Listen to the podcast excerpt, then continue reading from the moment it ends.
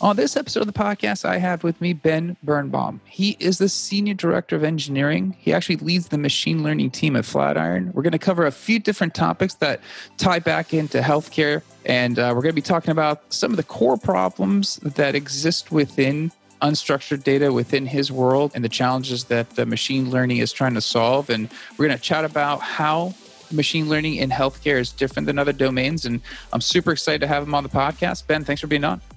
Thanks for having me.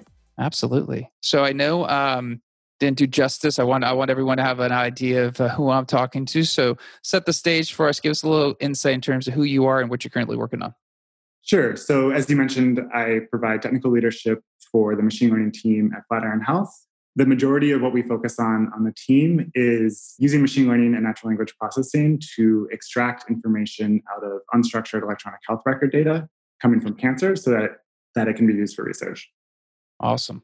I guess just some context. Like, how big are I guess the team that you're leading? You're the senior director of engineering. How big a machine learning team do you guys have?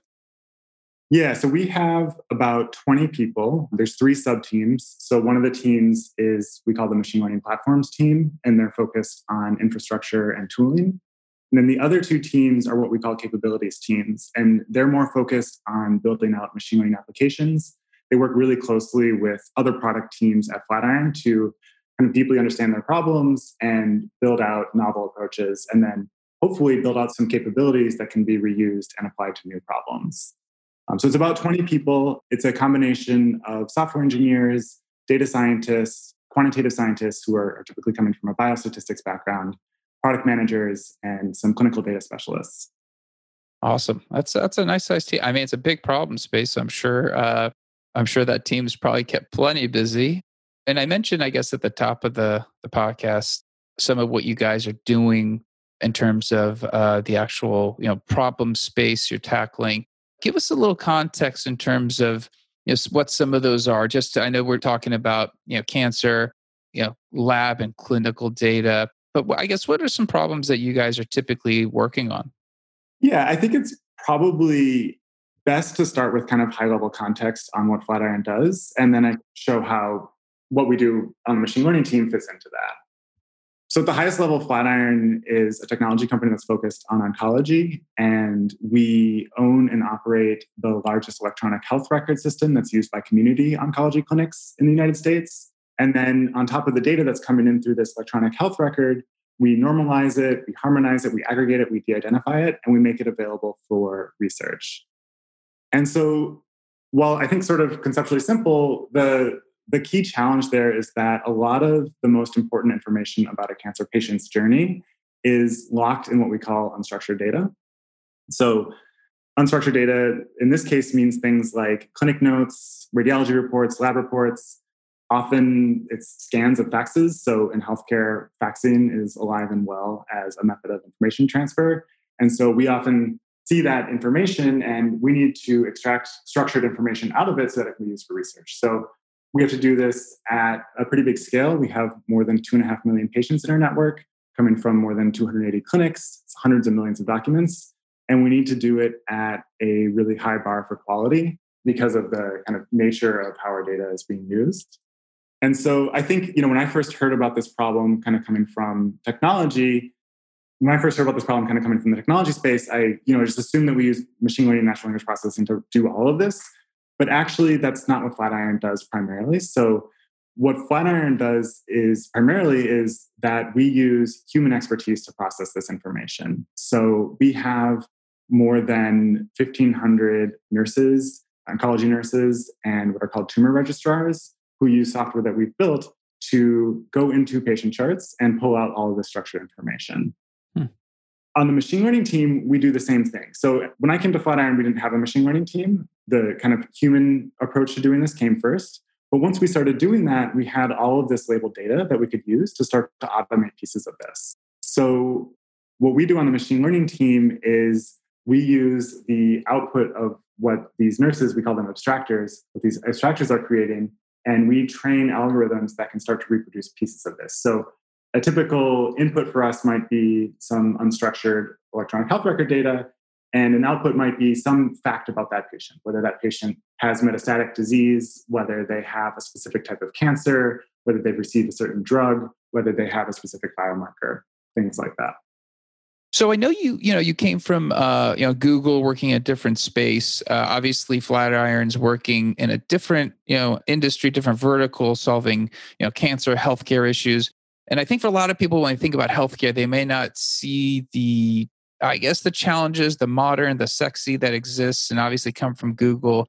You're working on on different stuff, and I guess what were some of your preconceived notions? Like you weren't in the healthcare industry, you probably had some thoughts coming into it, and maybe the level of difficulty challenges that you might be anticipating. What did you see when you initially started at Flatiron? Yeah, good question. I think a couple things stand out. So I think one, I underestimated the complexity of healthcare data and how to process it. You know, if you look at a typical patient chart, it's often literally hundreds of documents. It's very messy. Can be, you know, like I said, like faxes, contradict itself. And so I underestimated how easy it would be, I think, to process that in a way that that makes sense and that's that's high quality. I think the other thing that was really interesting for me coming from Google is how cross-functional an organization I think needs to be to handle a domain like like healthcare. So when I was on Google, everybody I talked to was a software engineer. At Flatiron, it's very different. You know, I talk to oncologists on a regular basis. I talk to data scientists, clinical data experts, and we all have kind of our own way of approaching the problem, but we really need to communicate well with each other and, and work towards common solutions. And so the, the type of work that I did at Flatiron was much more focused on communication and understanding different viewpoints than I think it was at a more purely technical company like Google. I could definitely see that. And it's funny is when you said faxes, and I know you guys, you know, you'd mentioned lots of unstructured data. I'm thinking, you know, there they are. And you're right, faxing still happens. I mean, it's I even went to doctor and one doctor said, I got a fax over your prescription. I was like, fax? And he was like, Yeah, we faxed it over. I'm like, okay, well, that's interesting. But uh, when you start looking at that, like you're you're going, all right, well, we need to solve faxing data, right? Like there's a lot of data on faxing. Faxing's, you know, you always don't get high quality documents.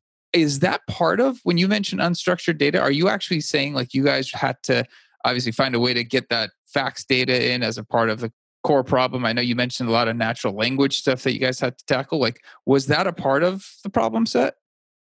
Yeah, I mean, from our perspective on the machine learning team, we see kind of some data after it's been processed a little bit. So if you look kind of high level at what Flatiron does, Flatiron needs to build a lot of infrastructure to handle all sorts of different data types coming from different sources. For us, you know, we see most of the patient's history as a set of PDF documents, and, and some of those have the natural language or just kind of the text available to them. But some of them, like those, for example, that would come from a fax machine, are scans of text. And so we need to first kind of OCR them in order to process them and run our algorithms on them. So we do need to deal with both types of data. I guess you know whoever's responsible for actually ingesting that fax data. I mean, OCR is amazing, but quality of faxes and different types of fax machines. I mean, I, I didn't think about until now, but I mean, those little nuances could actually throw tons of issues in whatever you know data prep you guys have to do, anyways. Totally, that's kind of crazy. So I guess when you mentioned, you know, I guess within the the world of dealing with, you know, faxes and labs and clinical reports. So outside of fax data, is there any other challenges in terms of building, you know, the model that you guys need to kind of focus on within the cancer domain? Like what type of data goes into it? Like what are you guys actually looking at from the perspective of needing to have access to? I mean, you know, fax data is probably just one component of that, I'm assuming. If you just think of this as kind of natural language processing, there are a couple of problems that come up again and again that we have to deal with that are specific to the nature of our data. So I think one interesting aspect of the healthcare data that we have is just how much text is associated with each patient. So, you know, maybe this is getting a little bit too in the weeds, but a lot of our problems kind of take the nature of text classification problems. And a lot of the kind of standard approaches that you might use don't necessarily perform super well off the bat because they don't perform well for large amounts of text. So we have some approaches where we search for relevant snippets of text based on some of our understanding of, of where that's likely to be so that we can kind of do some dimension reduction and, and deal with that data.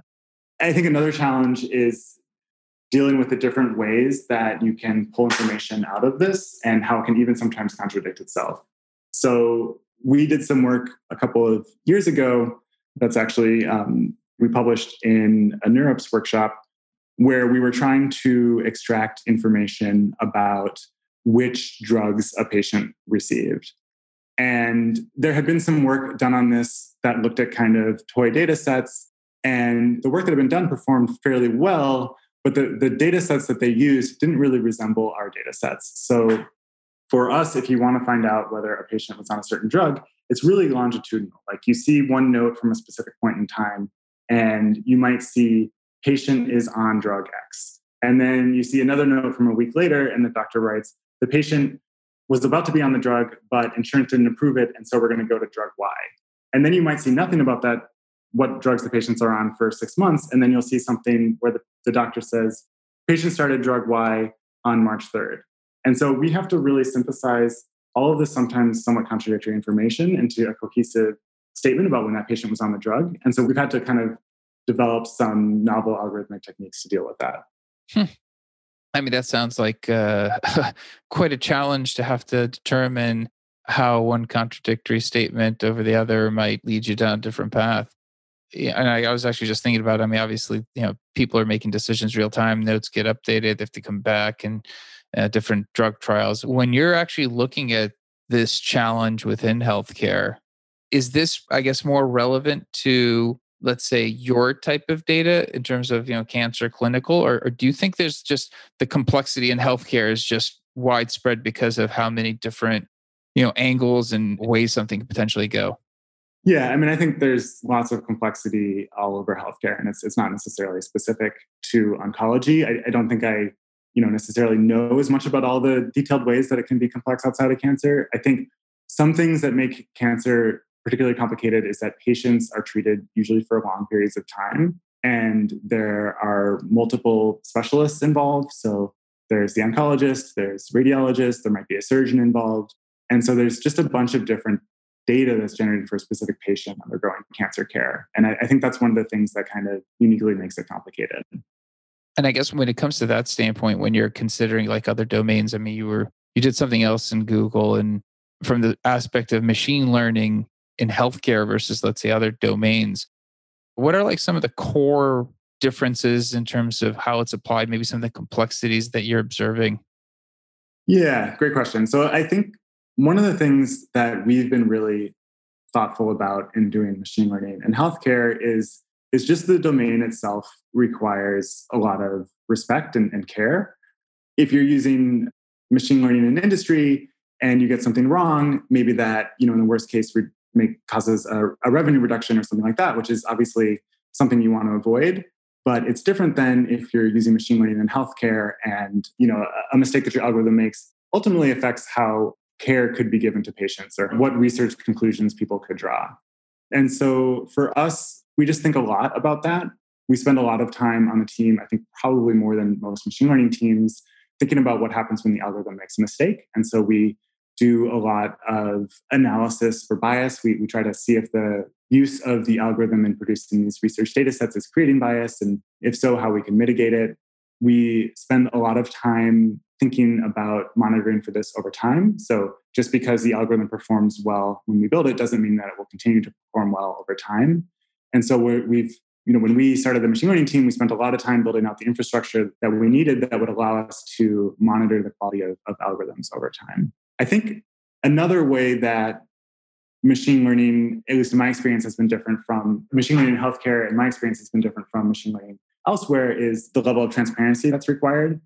When we started using machine learning at Flatiron, it was a new thing for Flatiron. And you know, I've talked a few times about how what the stakes are for the, for the data sets that we're producing. And so we spent a lot of time just kind of internally talking about how we were using the machine learning, what the risks were, how we were mitigating them. And then we actually talked directly to our customers and we, we were super transparent. We talked about how the algorithm worked. We talked about what the risks were, how we were mitigating the risks. And we did that before we launched our first model. And I think that was really necessary, especially back then, to get the kind of buy-in for what we were doing. I guess just something you mentioned early on, and, and you guys obviously, you know, you'd work with different products before having come into the healthcare industry. I guess what's the relationship with machine learning? And I, I know you mentioned you had three teams there and the product team. So I guess what kind of relationship, how close do you guys work together? Maybe you can sh- talk to us a little bit about that. Sure. Yeah. So there's maybe two ways to answer that question. So the first is is how do we work with kind of the product management function at Flatiron? And then how do we work with teams that are more closely related to like the customer or, or products that we're building externally? So for the former, in terms of how do we work with the product management team, we're a machine learning team, but we actually we have three product managers who work on the team. And so they really help us kind of communicate across Flatiron. They help us prioritize state problems, make trade-offs, stuff like that. And, and they're really critical for the success of the team and making sure that we kind of continue to provide business value to the rest of Flatiron. In terms of how we relate to other product teams, it's kind of an, an evolution, I'd say. So we're always kind of iterating on this, but so at Flatiron, we, you know, we have kind of quarterly planning cycles, like I think a lot of a lot of companies do. And every time we do that, we spend a number of hours meeting with different teams, having what we call listening sessions. And we talk about kind of our partnership and how the partnership went in the quarter before, and just get a really like high level sense for what the product team is focused on, and then try to do a deep dive from there in terms of what areas may or may not require machine learning. I think one thing that's kind of come up again and again is, is sometimes it's not obvious what requires machine learning and what doesn't. So sometimes we might get a request for using machine learning and it turns out that it's not actually that machine learning is required it's, it's more that just some like analysis is required that, that doesn't necessarily require model building. And then sometimes we'll talk to somebody and, and we'll hear oh i don't think we'll hear a problem that they didn't recognize as possibly being suitable for machine learning and, and we'll be able to see that there might be a machine learning approach there. So i think it's really important for us as a machine learning team to have lots of product context and to think really carefully about business needs so that we can kind of best provide value to the rest of the company. I guess just a curious question, uh, and I guess I've had other people answer this and curious your thoughts. Do you feel like machine learning gets not overused, but do you think sometimes it's the hammer brought in to solve? Because you just mentioned that you obviously can push back and and realize that you know you don't have to bring machine learning in. It's just maybe some other type of analytics. Do you feel that sometimes machine learning, especially you know the relationship with product, is just bring it in. That's what we need, and that's the initial thought, and then it's a little bit more of trying for you trying to determine whether or not that's the right fit. Yeah, I think I, I love that you mentioned the hammer looking for a nail idea we actually have a, a, slide that we often present that has an image of a hammer looking for a nail because we want to make sure that we're not doing that to the extent that we can. Especially in healthcare over the last five years um, i think i think it's maybe maturing a bit but I, I, do think people are very eager to use machine learning. And i think sometimes um, people are interested in using it when it's not necessarily the simplest tool for the job I think what we strive to do on the team and what helps us get some credibility is, is we'll often say, actually, machine learning doesn't make sense here. That's an important thing for a machine learning team to be able to do. I've talked to a few people, and I think that's a challenge. And uh, I actually have a podcast coming out. Somebody who spent time on the AI ML side and went has gone into the product side, and she, and she talks about that challenge of kind of you know assimilating to the product teams a little bit more while understanding the ML side. And I think your slide probably represents, you know, reality. But I guess it's, you know, when you're looking to solve a problem, sometimes you feel like, you know, the biggest and best solution is is what I'm going to go to just because that might just be the fastest dotted line to whatever I need accomplished. Yeah. And you know, it's, it's we really on the on our team really do value simple approaches when they're possible. It's something we actually screen for when we hire. So when we're evaluating candidates, we'll ask them about prior machine learning experience and why they chose a particular approach. And it's definitely a big bonus for us if we hear something like, I consider this the state of the art deep learning approach, but first I tried regular expressions because that seemed like the easiest way to get some initial signal, and, and that actually seemed to do the job quite well. That's obviously a hypothetical example, but we really do strive to make things simple when possible. And part of that's just because it helps us move more quickly, and, and part of that's because in general, simple approaches are easier to maintain and simpler to explain. Absolutely. I guess, uh, yeah, I was, I was going to ask you because um, you got your PhD, and uh, sometimes I like to ask yeah, people who've gone down the path of getting a PhD. Did you actually pit stop into academia? Because uh, you know, just looking at the dates, I was like, it seems like you pretty much decided to go from maybe PhD to working at Google? Was that is there some bit of academia that came into play, or were you always kind of destined to kind of go work for industry? So I actually had a, a very windy, uncertain path through my PhD. I started out my PhD really focused on academia. I actually, even before I worked on computer science, I wanted to be a theoretical physicist. And then I ended up moving from that to theoretical computer science at the start of grad school. So at the beginning of my PhD program, I wasn't even like using computers. I was spending most of my days at cafes with a notebook trying to solve problems and improve theorems and stuff like that. And about halfway through my PhD, I really realized that although that stuff was really fun and interesting and intellectually fulfilling, it, it was really important to me to work on something that had more practical impact. And so I actually took a break from my PhD and I, I spent about six months kind of just traveling around and, and, not really sure what I wanted to do and, and really not even sure I wanted to go back and finish my PhD. Ultimately, I decided that I did want to go back. I focused on something really different in the second half of my PhD.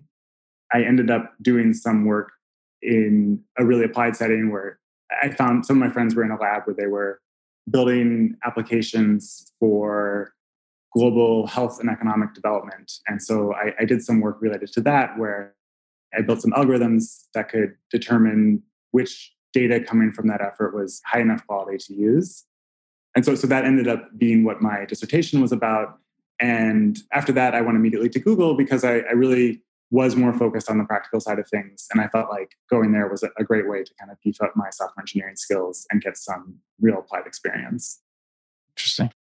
When I have somebody on PhD, you know, from PhD program and they graduate, and it's always an interesting discussion because uh, the thought of you know going in academia or the transition after academia always uh, is an interesting view because it seems like you know they're just two different mindsets, two different settings for someone to kind of uh, be prepared for the next step because obviously you're either doing research or you're you know getting ready to go apply. So yeah i always find it interesting how the paths kind of change and intertwine until somebody gets out into industry and gets that first job. I think for me i really realized i'd, I'd made the right decision for me personally about six months into google when i just felt like there were so many problems that needed to be solved i think one of the challenges for I think in academia is, is finding the right problem because you want to find a problem that is interesting from a research perspective, but is tractable. And I think that can actually be really challenging. And it's one of the biggest determinants of success, I think, in academia.